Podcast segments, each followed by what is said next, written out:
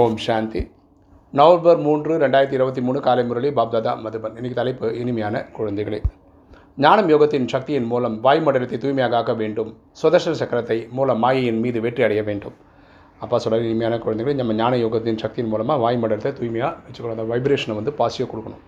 சுயதர்ஷ சக்கரத்தின் மூலமாக நம்ம மாயையை ஜெயிக்கணும். சுயதர்ஷ சக்கரத்தை சுற்றி வரதுன்னு என்ன அர்த்தம்னா நம்ம சாந்தி தமத்தில் ஆத்மாவாக இருந்தோம். அதுக்கப்புறம் நம்ம சத்தியகம் திரேதகத்தை தேவதையாக நடித்தோம் துவாபர கலிகத்தில் பூஜாரி இருந்தால் சங்கமத்தில் பிராமணனாக இருக்கும் பிராமணனா ஏழு நாள் கோர்ஸ் முடிச்சிருக்கோம்.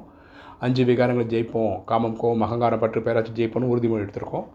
ஜெயிக்கிறதுக்கான ஃபார்முலா வந்து மன்மனா பவ தன்னை ஆத்மாவினை புரிந்து ஆத்மாவின் தந்தை அன்பா நினைவு செய்யும்போது ஆத்மா இருக்க பாவம் எரிக்கப்படுது.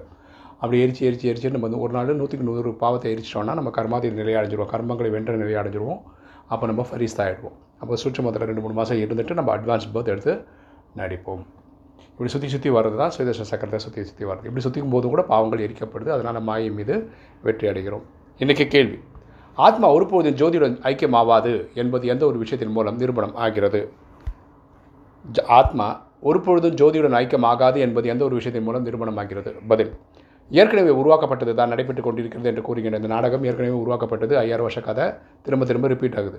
ஆக ஆத்மாவானது தனது அவசியம் தனது பாகத்தை திரும்பவும் நடித்து கொண்டிருக்கிறது. ஆத்மா திரும்பவும் அது பாட்டை நடித்தே ஆகணும். ஒருவேளை ஜோதி ஜோதியுடன் கலந்து விட்டது எனில் நடிப்பு முடிந்துவிடும் பிறகு அழிபட்ட நாடகம் என்று கூறுவது தவறாகி விடும். ஜோதி ஜோதியோட ஐக்கியம் ஆயிடுச்சுன்னா என்ன ஆகும்? திரும்பவும் திரும்ப வர முடியாது இல்லையா? அப்போ ட்ராமா அங்கே முடிஞ்சிச்சுன்னு அர்த்தம். அப்படி நடக்கவே நடக்காது. ஆத்மா ஒரு பழைய சரீரத்தை விடுத்து மற்றொரு புதியதை எடுத்துக்கொள்கிறதை தவிர ஐக்கியமாவது கிடையாது. ஆத்மா ஒரு நடிப்பு நடித்து ஒரு சரீரத்தை நடித்து முடித்த உடனே அடுத்த சரி எடுக்க போயிடும். இது திரும்ப திரும்ப நடக்குமே தவிர ஐக்கியமாகிடாது. இன்றைக்கி தாரணை. ஃபஸ்ட்டு பாயிண்ட்டு அழிவற்ற தந்தையிடமிருந்து அழிவற்ற ஞான ரத்தனங்களில் பொக்கிஷங்களை அடைந்து அதிர்ஷ்டசாலைகளாக ஆக வேண்டும்.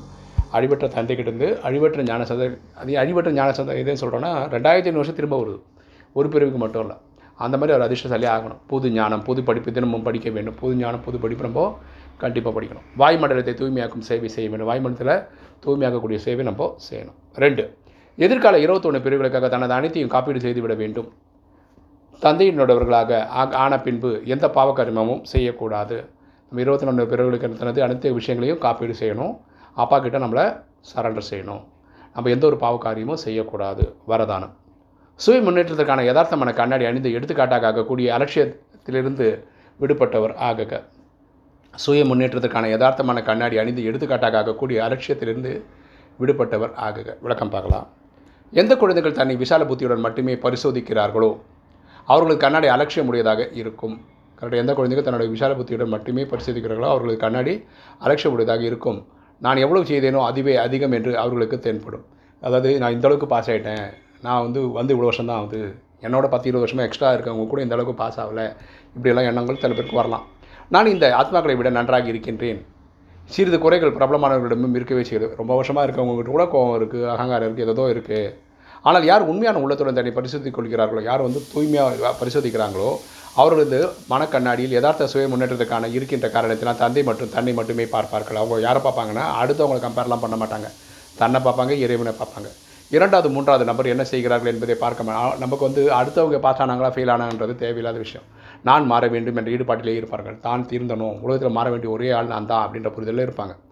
அவர்கள் மற்றவர்களுக்கு எடுத்துக்காட்டாக ஆகிவிடுகிறார் அவங்க வந்து ஒரு சாம்பிள் ஆகிடுறாங்க ஸ்லோகன் எல்லைக்குட்பட்ட அனைத்தையும் வம்ச சகிதமாக அழித்து விட்டால் எல்லையற்ற சக்கரவர்த்திக்கான போதை இருக்கும். எல்லைக்குட்பட்ட அனைத்தையும் வம்ச சகிதமாக அழித்து விட்டால் எல்லையற்ற சக்கரவர்த்திக்கான போதை இருக்கும். எப்போ நமக்கு ஆன்மீக போதை இருக்கும்னு எல்லைக்கு அப்பாற்பட்ட ஆனது இது இருக்கும்னா இங்கே லௌகீக பற்றுன்னு சொல்கிறோம் இல்லையா? இதெல்லாம் நம்ம ஜெயிச்சிட்டோன்னா அழிச்சிட்டோன்னா நம்ம எல்லையற்ற சக்கரவர்த்தி ஆகிறதுக்கான ஆன்மீக போதை நமக்குள்ளே இருக்கும். ஓம் சாந்தி.